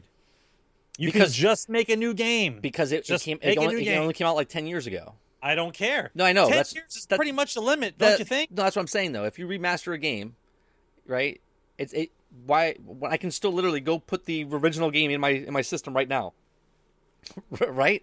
Why do I need to get a remaster of a game I just played a couple years ago? This is only a guess, okay? I don't have facts. Chinese are built tougher. Okay, I'm going to just make a guess. Four trucks, build tough. If a person plays a game, and let's say it's a long play story game that you have like 40, 50 hours into before you finish it. If I play the game complete, and I'm one of those completionists, and I play the game complete, and I play 100 hours of this game, right? And I'm done with it. I've done everything I can do in the game, okay? If later on somebody comes out with a remastered edition and makes it look almost all awesome, all the tasks and everything in the game I've already done. There is zero challenge. I'm just going to replay the game I already played, and it's going to look better while I do it. Right. No. I'm sure there are some people who like that kind of thing who just want to piss away money on something they just played. But I am not that person. I am not going to play a game I've already played and solved again. Right. It's over. It's like people who buy sitcoms, right? You watched the sitcom, you watched every episode, right? You're hardcore, and then you went out and you bought the whole series on DVD. Why? Why did you buy it? Okay, between the fact that you know every episode, you've seen them all already, and you can see them as a rerun on Netflix any fucking time you want. Okay, why would I buy it? Right. Just so I can have it on the shelf and say, look, I've got a memory on the wall that I can look at anytime I want. Like, doesn't make any sense to me. It doesn't. I mean, I get it, but I'm not going to do it. BioShock out. I'm not in. Comic in chat says, Star Wars Galaxies remastered. In or out? It's not remastered. It's a new Star Wars game. You show me that new Star Wars game that I saw 3 seconds of? Yeah. 3 seconds? You show me that game. All right, guys. If you guys want to send any questions to us, if we don't see it in chat, before the show even starts next week or anything like that, if you send it to this right here, it's the Twitter account for Gen X Gaming. It's the actual follow us on Twitter. You can direct message. It's open up to everybody for direct messaging for that account. So send us your questions. Send us your comments. We might read it up on the show. And if we read it on the show, I'll give you some lurker coins in for my channel. So there you go. So make sure you go there for Twitter, twitter.com/gen_x_gaming. And that's this podcast's official Twitter site. All right, so the next story. Friday the 13th gameplay. Remaster. Friday the 13th, the game may still get a single-player mode. Now, you told me about this. I thought it was hilarious. Yeah, you told me about this. There's no video or anything to show, but you need to. Listen, anybody. I watched it. It's hilarious. We brought it up on the thing last week. It's hilarious. I love it. Yeah, any Star Wars game is basically hyped. So Friday the 13th, the game, you can be Jason and you can be the actual people he's trying to hunt down and kill. It's just a multiplayer type deathmatch type thing. You have to try to survive, and Jason's trying to kill you before you survive the night. And they might make a single-player game with this. Now, I think it'd be interesting. Now, it doesn't really say much in the game, but I think it should be VR. It'd be great if it was VR. Also, it should be VR. Well, let me see if it says it in the story that they're talking about. Okay, so the video game adaptation of Friday the 13th blazed through Kickstarter last year, pulling in an impressive $823,000 in funding, almost $824,000. A lot of money. It's almost $1 million short of the $1.65 stretch goal that would have for the single-player survival challenge mode added to the game. Now, they didn't hit their goal, but now they're thinking about putting it in into the actual game. So, one, I think they would have to put VR, right? You agree with that. As the game's multiplayer modes, they would have to put more multiplayer modes in there. The single player would allow players to step into the role as either the murderers of Jason or the on a killing spree or the camp counselors to get away. I think that'd be cool. You know, you're the camp counselor. And listen, if it's VR, I'm all in. I don't see it being that great if it's just a regular game. Now wait a minute. When you say all in, now you I play it. I know. Well, hold on a second. Now I know you don't have a VR setup. For you to get a VR setup, it's a minimum $1,000. Not by the time this game comes out. So what I'm saying is, with this game, that would make you get VR?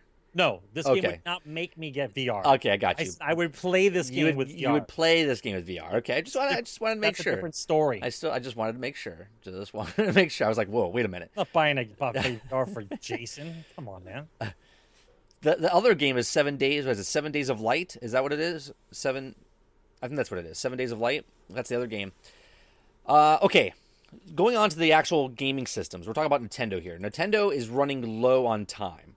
Okay. I don't understand that. I don't understand what you mean by running low on time. Okay, well, first, before Xbox and before PlayStation even thought of they were going to announce a game, Nintendo announced last year that they were coming out with a new system, NX, right? This is before Xbox even brought their thing up. This is before PlayStation brought their thing up. We're like, oh, wow, Nintendo's trying to get ahead of the game, right? They're coming out with a brand new system. Good for them. Here we are. E3 came. E3 went. We heard I didn't see any puppets. Before E3. I didn't see any puppets. Before E3 got here, we heard about delays already for the NX with production, okay? And now they don't know if they're coming out with it anytime soon. So the question is Nintendo running low on time to show NX to the public?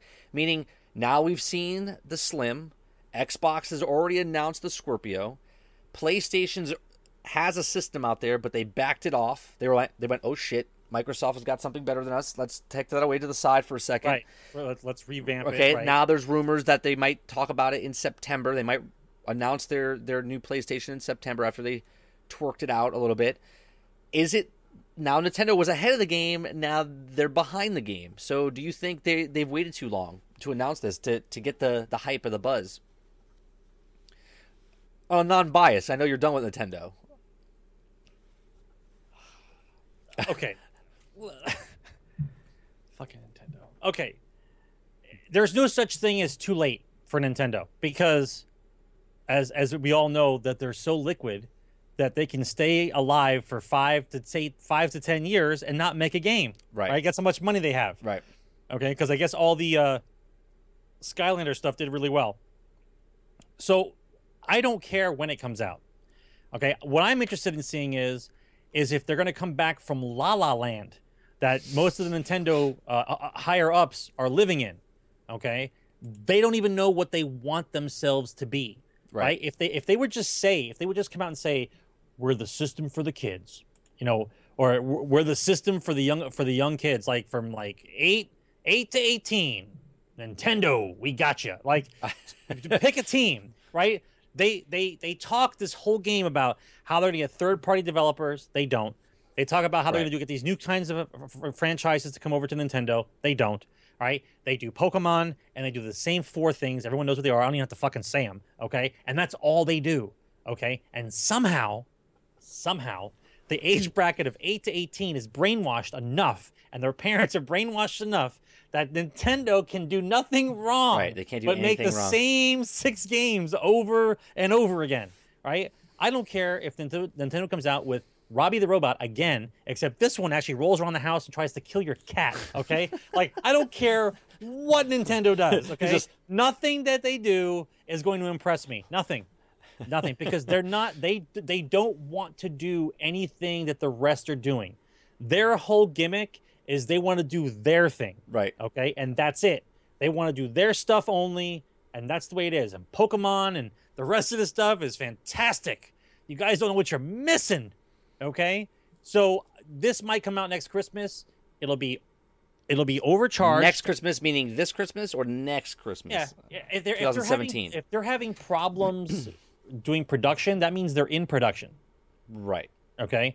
That means that they're done. They're done making it. They're not changing things. They're just having trouble making it. Right. But they are slowly making them. So it'll be the same thing it was last time. Nintendo will come out.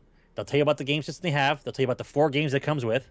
All right. It'll have some kind of jump up and down game with its lightsaber type nunchucks.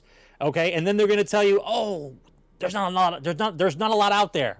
We're going to release them, but there's not a lot out there. Remember that? Nintendo will release for $3.99. And because you can only get 6 per store everywhere, right, they'll go up to like $1,000, and everyone will fork over $1,000 to get the new cartridge-based NX system. That's another rumor that they're using cartridges.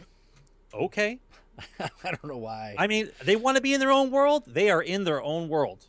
Okay, the puppets last year should have told you that they are in their own world. Right. I am convinced.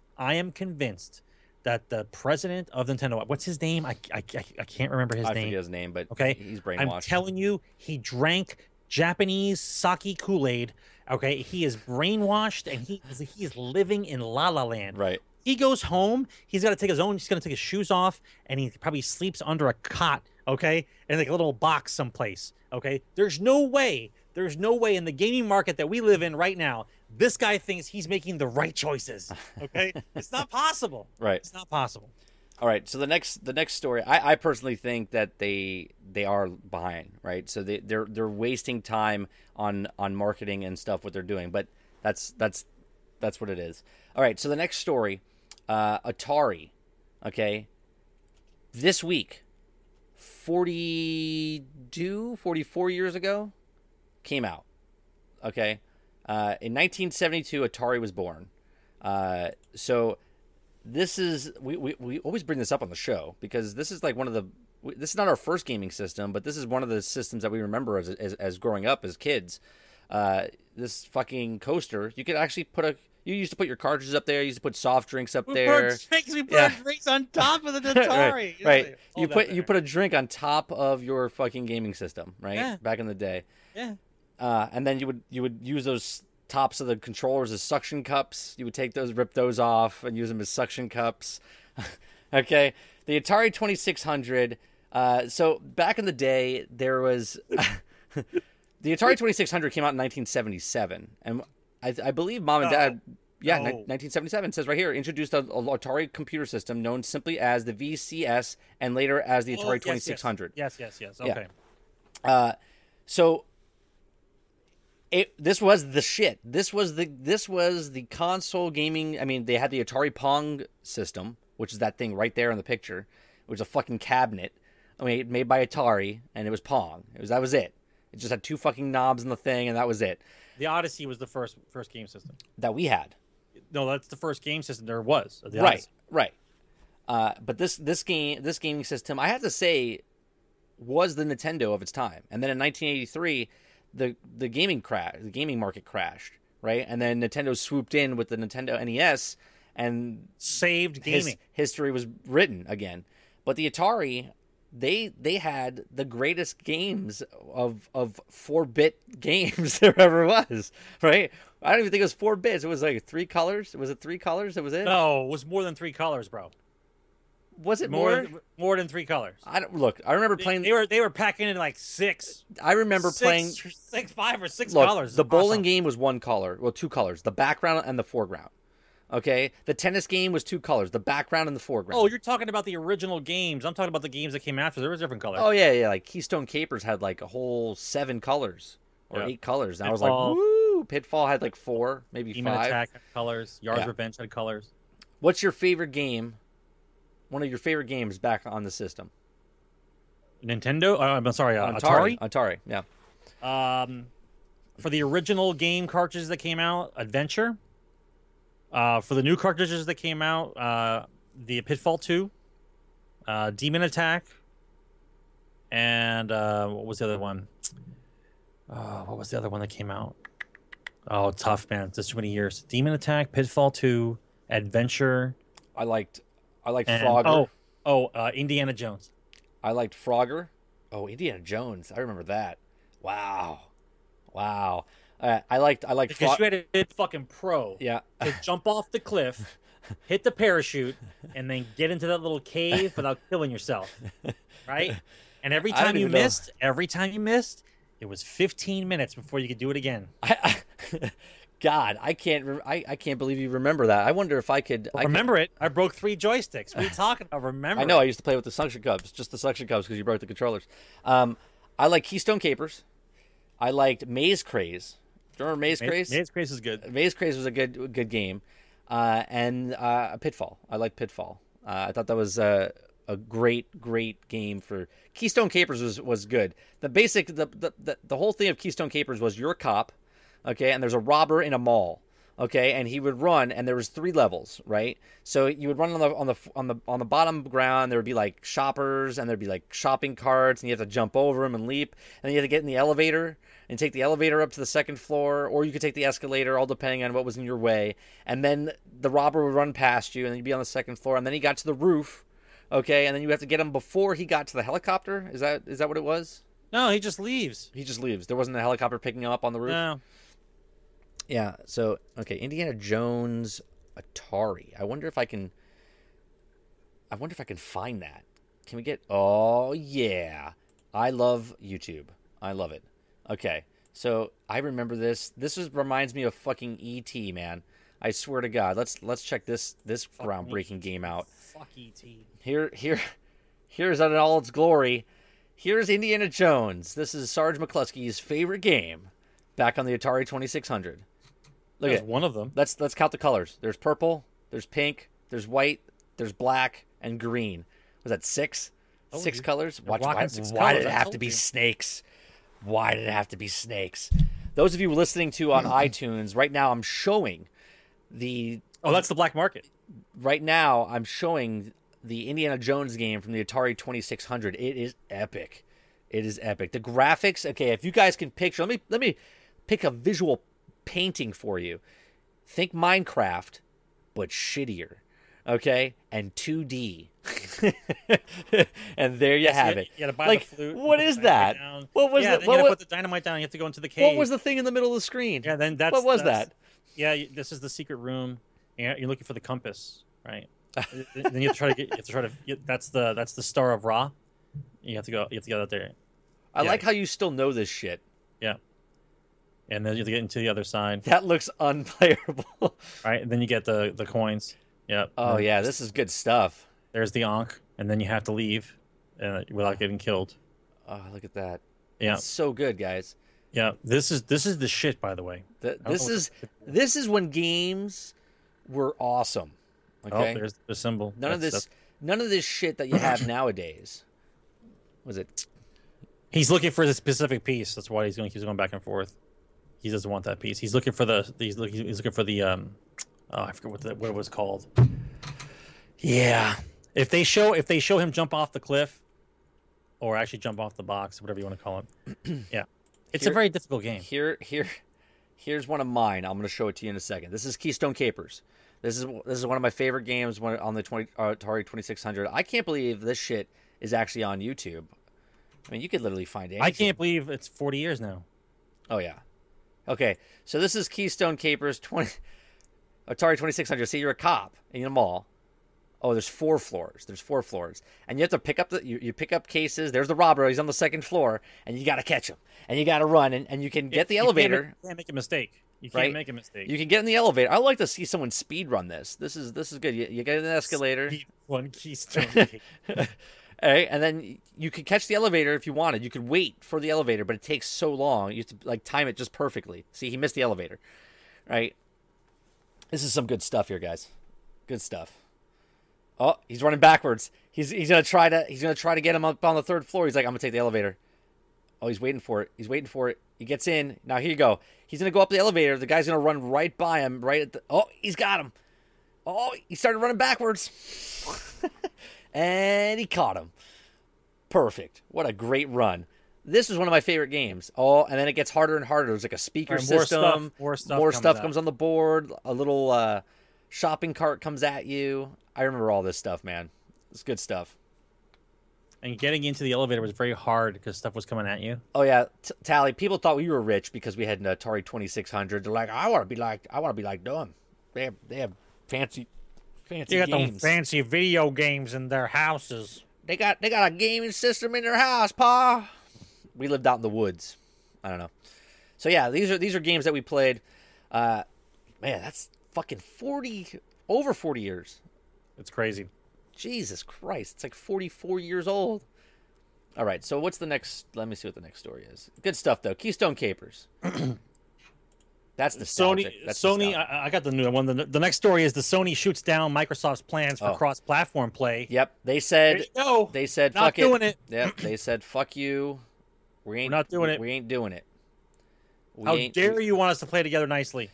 They go on by saying during the Investors Day, they said the president of Sony said, well, typically it takes a bit of the digging to work out in the house actually trying to say, in short, it explains that Sony's strategy isn't changing and it's not going to go forward with consumers and cross-play between the two rival consoles. Now, Microsoft, from the very beginning said, before they even made the Xbox, they reached out to Sony and said, "Hey, let's make a console together." They said no, and then they reached across the table and they said, "What's it called? Nintendo, do you want to make a console together?" And they said, "No, go fuck yourself." Right? And Microsoft was like, "All right, well then we'll make the Xbox." So here we are, and now here they are again. 20 years later, going, hey, Sony, let's put the past behind us and let's try to do cross-platform so it's better for the whole gaming industry. And Sony's like, nope, fuck you, we're not doing it. They don't give a reason. They just said it's not in their plans to go and move forward. I think it's a bad move on Sony's part, but I called this. I said it.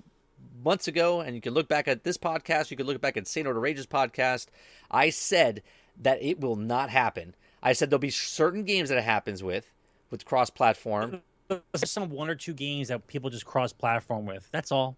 Just to see that they could do it. Right. So basically, what's it called? Rocket League's doing it. And now with the Play Anywhere, right? Microsoft said, you know what? Let's ask Sony to do this. And if they say no, fuck them. We have it already in planned. So some of the PC games that come out and most games that come out on the Microsoft Store from here on out, and especially exclusive titles, will be able to be played on the PC and the Xbox. So that is cross-platformed, just not with Sony. So I thought it was just a little, check the tape. Let's check the tape. So they can look back on it. I mean, the reason I say check the tape is because I just want to make sure that you guys know that I'm not full of shit when I come up with stuff. Okay? Oh, he's full of shit. I am full of shit, but not when it comes to gaming. I know my shit when it comes to video games. So, yeah. So, I think it's a bad move. I think it's a bad move on Sony's part for not doing it because it would have been better. It would have been better. It would have made gaming better for all of us. They still could have had their exclusive titles. They didn't have to make every single game cross-platformed. They could have picked and choosed, okay, like an Overwatch. Like if you're on a Sony PlayStation and you have an Xbox, you guys can get on the same server. It would have been nice with that, but no. They decided to say, no, screw you. We got about 20 minutes left, a little less. Okay, this one I wanted to bring up to your attention, Sarge, because last week you got me scared. You got me scared when you said, what if, okay, Horizon Zero Dawn was super short, okay? And I was like, oh, man, don't tell me that. Don't say that. So this is footage, okay? Footage of how open world the game is. Mm-hmm. So here we go. What's that going to tell you? This is very shitty quality. This is just because it's hacked. This is not going to tell you if it's no, but it's not. It's long or not? No, I didn't. Not about long, but you said the map looked really small, right? So I said the map looked kind of small. Yeah. And I said, what would happen if this game was short? Right, and you said it's an awesome game, but it's a map short. So I thought, hey, well, this came out, so they're showing you how massive it is. It's a 9 minutes long. We're not gonna. Let me see if I can fast forward to a bit. Do they show? Do they show the map anywhere, anytime? Come on now. No mappage. That's why you're looking at this for the map? This is the same footage we saw. She says, I have to get across. He says, the valley's not safe. She goes, I have to get across. And then she runs over. I've seen this footage. Have you? Yes, this is the footage they showed for E3. No. Yeah, she's going to run over here. She's going to attack a square bot with legs, and she pulls the boxes off. And then when she pulls the boxes off, she runs back a little bit, and then she runs over to a bridge, and then some dude runs across the bridge and says... Yeah, I guess you did see it. I didn't see this one. I didn't see this one. Look at you. You know your shit. So, but they say the game is massive. So that's what the article goes on and says, that the game is massive. It's massive in scope. Right. Well, being an open-world game, you would think it would be... somewhat, I want to say I hope it's as big as like Red Dead Redemption. I would hope. But you know, we'll see. I'm excited about that game. And you just got in my head, dude. You got in my head when you said, "What about if the game is small?" Well, so, listen, once again, at this particular point in gaming, there is no reason for anyone to purchase the game and be disappointed. When you have so much access to so much information prior to you buying the game. Right. I can watch people play it. I can watch the early people play it. I can listen to a bunch of reviews before I buy it. Okay, so now, if I buy a game, play it, and don't like it, it's got nothing to do with anybody else but you. This is the future of gaming and computing. We also never say shrimp. Well, what do you say then? Small fish-like creature. that's good, Fury. I just looked at your thing you sent me on Twitter. That's funny. Well, we say prawns too, Tal, except prawns are larger shrimp. So what do you call smaller prawns? You just say smaller prawns, or do you call them prawnies? All right, let me get this full screen. This is the new Total War. This is an expansion pack coming out. Oh, there's already an expansion pack for the game? Yeah, coming out. Yeah. Are you serious? Yeah, it's leaked. It's leaked footage. Are you serious? Yeah, this is. Let me see. We'll pull it up. I haven't even bought it yet. So well, I know. This is a trailer. This is a trailer coming out. I know if I buy that game, my computer's not going to be big enough to run it. Well, look at the specs before you buy it. Doesn't matter. The specs on the box are for bare minimum. I'm not doing anything else with my computer. You need a beast machine to run stuff. I could play this right now. Oh, this is just they're falling from the sky again. Like it's raining men. Hallelujah, it's raining men. And so it's Dawn of War? It's not Warhammer? Isn't this this is the expansion for Dawn of War, not Total War. No. You said Warhammer. No, I said Total War.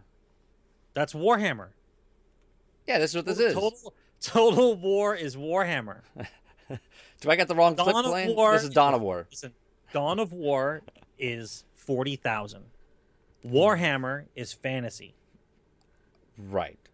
Gotcha. Now, Total War does it, but they call it Total War Warhammer. But no one's going to say Total War. We're just calling it Warhammer. Yeah, this is Total War Warhammer. Yeah, blood for the blood of... Yeah. Yeah, I said it right. Oh, looks good. Yeah. Look at that. You know what kind of machine you need for that kind of shit? Look at that. Oh, look at that. Sarge is watching the stream, so he sees it like 10 seconds afterwards. He's seeing it when you guys see it. That's why he's reacting to it. You see his face reacting to it, even though there's nothing playing on the screen. Yeah. So I thought you would like that. So that's coming out. It's going to be for Korn. That's going to be awesome. Just to let you guys know, the Steam sale is still going on to July 4th. There's some good games out there to play and to buy. So make sure you guys check out the Steam store. We're coming close to the end here. We got about 15 minutes left. We can end early though if we really don't have anything much left to talk about. Oh, we got some stuff to talk about. We're going to talk about Destiny. Oh, okay. We're going back to Destiny. Yeah. Is there anything else? No. Go ahead. Is there anything else? Okay. I want to know. And since we're going to have to wait until the 4 weeks prior to the game's release before they talk about it, but I want to know what happens to all the other weapons. What happens to our weapons? What do you mean? Just like before, what happens to our weapons? They said all year 2 weapons are moving over to year 3, which kind of pissed me off, to be honest with you. Well, because they couldn't handle it before because they had to do old console stuff. Yeah. So they couldn't. So now they can. But year one weapons were on the new console already. Yeah, but as far as inventory space and bringing them over, that just proves that year one weapons were overpowered and they didn't want to bring them forward. So they said that's absolutely and they got rid of them. That's it. That's just what it is. So now they're like, oh, what happened, Deej? What happened to the? You have to make the hard choices. Okay, I would like to make hard choices again. I got a lot of stuff in my thing that I want to get rid of. Okay. Oh, but you don't need to have any hard choices now. Now it's free weapons for everyone. Unlimited space. You can do whatever you want now. So you're not happy with the weapons moving over? No, I didn't say I wasn't happy. What I'm curious is this is going to be the first expansion with the new people in play. So I'm hoping to see something different with this expansion, right? Not like another repeat of Taken King. I also want the enemies to scale up with the player. If you allow me to have this badass weapon, there should be a reason for me to have it. Right. Okay, so I want to see the flavors come back. I want to see guys with shields on that if you don't have the right weapon, that you can't get his shield down. So you have to work together. That's the kind of stuff I want to see. I want to see different zone. Please God, different zone, and redo the zones that you have. You know, we all know that Taken King, even though it was a good expansion, everyone understands that nobody made a new guy. There was no new guy drawn. They just took existing guys, changed the color, and made them twitch. Right. Okay. And that's how you save money. Okay. And we know why you do stuff like that. It worked out, but I want to see. You got a whole studio full of people. And we're on a game that's going to last however many years it's supposed to last. I want to see some shit. Right. Right? Make shit. Right? All you did right now is you put the original guys and you made them handicapped. you put them on pegs, or you know what I mean? Like it's they didn't have to come up with their own new guy anymore. They just took existing guys and tweaked them again. Do you think they got their inspiration from the guy who played 6 days straight and decided to lose his feet? Like, do you think they? I would love to read the Grimoire score, the Grimoire card that explains how fallen dregs work better on pogo sticks. Right. I want to see that. I want to see why that has. I'm excited for it because it's something new. Okay. What I don't want them to do is make it exactly like Taken King, where you milk an area to death. It's a brand new area, but you milk it until it dies. Right. They need to use their whole game. If you're going to change the area and change the weather for the area, then change the area for different areas on the other planets. Change it. Okay? Change some stuff around. Use your whole sandbox. Don't just because you built another smaller sandbox, everyone's going to play in it, and then we're all going to get bored of it in the first 2 months because you put everything in there. That's it. I think what's going to happen with this new expansion, they're going to add another currency. We know that's coming, right? Currency number. Well, because we had a currency last time, and they're all twitching about it. Right, 27. Oh, we didn't give another currency to find. Right. Gotta hurry up, put another currency in there. They have to also give you more stuff from like Eris and people like the Queen's girl. What's her name? I forget her. Petra. Petra. Where. If you go up to level 10 or level 15 or level 20 or level 25 with the ranking, you should get stuff. You don't get any more stuff after a certain time, right? So there's really no point to level up those characters, right? So this is what I'm talking about. Like this stuff like this could be more content they can put in the game without ever really like giving us waiting for the expansions. Like all they had to do was say, hey, level up all your rankings to level 10 or level 15 or level 20, and every time you do that, you get a weapon. Maybe you get a new exotic that no one knows about. You know what I'm saying? Something out there, but nothing happens. Nothing happens. I'm ranked 44 or 46 with my dead orbit. Like I hope when I hit level 50, something magical happens. No, right? Nothing happens. No, 25. That's it. 25. So I hope they implement something like that in the next DLC. Once again, there's so the amount of things that can be put into the sandbox to keep you busy are all there. They can do whatever they want. I just don't like them to see. I don't like for instance, you play the new strikes now. That's all you play is the new strikes. You never play the old strikes ever. Right. Ever. You don't play. I haven't seen Fogoth in almost a year. Okay. Unless you actually physically pick it yourself, it's not in the rotation. Right. And I don't think the rotation for their missions should be so fucking ridiculously random. Okay, I'm tired of the word random in place of skilled thought process on how we're trying to make the game. Okay? They just say the word random to make it feel better that we're doing something new. It's not new. It's the same shit. Right. If let's just say there was 27 missions in the game and every day they pick one of them to be the daily. I don't understand why there's a repeat within a month. Okay, right. There should just be. They should start at the beginning of the game, and like you were going through the game anyway. And this is the mission, and this is the mission, and just go through the game, and then recycle. So right. You're not playing the same thing. Okay, the word random to me infuriates me now because that's what they use in place of actual content. Right. I'd like to see a crafting system. Even a minimal one put in place. Let me make my own weapons with my own perks. Let me tweak some things on the armor. Let me tweak some things on the weapons. I mean, they give you these things. They show you that they can do them, but they don't allow it to be fully usable. Like, okay, you can put a color on your gun. That's fantastic. My gun glows red. But I can't put the stuff I want to make the gun look the way I want. Right. Like I don't think that we need to be hemmed in, especially since now we're not on the old system. So this will be the first take when they release this, and I want to see what they're going to do with just current gen, and I want to see what they allow and what can be done on the new system. And once I see what they can do, then the next thing that comes out after this better be something spectacular. spectacular. Right. They need to take the game and ante up every single time they come out with another content. It can't be the same. Like, I'd be disappointed if it was sort of like, I know it's 4 gigs less than the Taken King, but they need to flush it out, and they also, hopefully going forward from this expansion on, right, they need to make the game where it expands, like I always say, and not just segment it as they go forward. So we know now that if you go to the Cosmodrome, the old world, you get to play on the old world where there's no snow. It looks exactly like it's looked like for 2 years. If you go to the Plague Lands and you go down to the new patrol area, okay, you land on there and the old world is now changed. The wall's destroyed.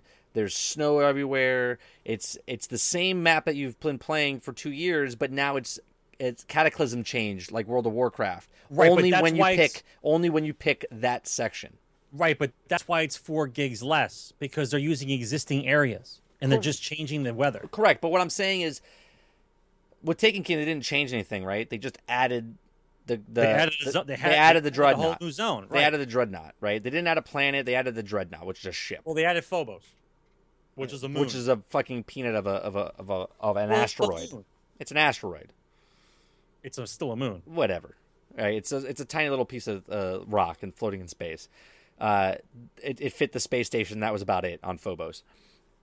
They need to make the game much more diverse as far as when you get down into the world.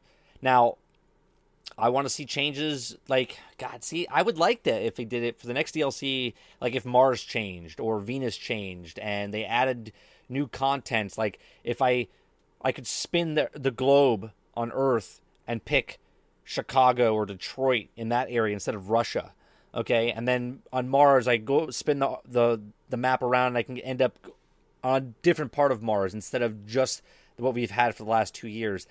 They need to start upping their game and not wait for Destiny 2, because I don't think Destiny 2 is really going to be Destiny 2. I think what it's going to be is it's just going to keep being DLCs that keep dropping, right? So, I mean, this is what I believe. I believe that the next DLC is this, and the next DLC after that's going to be like another 14, 15 gig thing. Then when Destiny 2 comes out, it's going to be another DLC, not on a disc. I think it's going to be DLC, and it'll be a big chunk. It'll be like 24 gigs, right? Or maybe like 40 gig download. Boom. And that's another chunk. But I don't think it's a separate game. I think they're just honestly just continuing, and you keep buying a monthly subscription, basically. If you take the $30 and take it over 12 months, that's what you're paying, right? You're paying like whatever, like $2.50 a month to play Destiny, right? I believe that's the way they're going to look, right? Detroit looks exactly as it looks now. Yeah, exactly. They can take a lot of the maps that they use for PvP and turn them into missions, right? And just go visit them. Make instead of me just killing people on the board, put some things involved on the map that make me want to be on the map and look around a little bit and just kind of explore it. They could put a couple of those together. Right? They can use the larger maps that we don't use anymore. I keep saying this, but they need to take those maps that we had that were large, like the one from Mars and the one from the moon, the large maps that we use for vehicles, but then no one uses them anymore, and they need to put like a massive event on one of those maps with multiple players, like a Iron Banner event, except it's done on that map.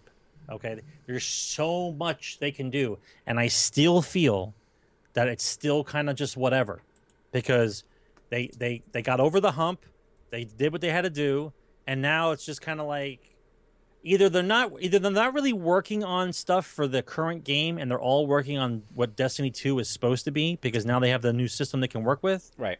Or it's just kind of like whatever now. It doesn't really mean anything. Like the epic struggle of what they were talking about in the very beginning has now become just, yeah, okay, we made the game, we're good now. Right. Like they're not continuing on in a way that shows me that you want to keep making it this epic thing. Right. It's just kind of like from what I know they can do and from what I see they do, it's kind of just like we did it. I don't feel like an innovative process is being taken. I just feel like it's just we're going through the motions. I hear you. I hear what you're saying. Like I for some reason though, I don't know. I don't think they're doing it that way. I think they're doing it the way. There's no way they're just starting from scratch. They've been working on this part of the game for 3 years, at least minimum, and they've made changes. There's no way they scrap something and start it over again. And if they can do that, then why aren't they bringing out more content faster? Do you know what I'm saying? Correct. So that's why I'm a little confused on everyone's like, well, they can come out like Sparrow League Racing was new, and if they put that together from when it launched in 1 year, if they put Sparrow League Racing together, I mean, I guess they could do that in a couple months. It was only 2 maps, right? So I can see something like that being executed.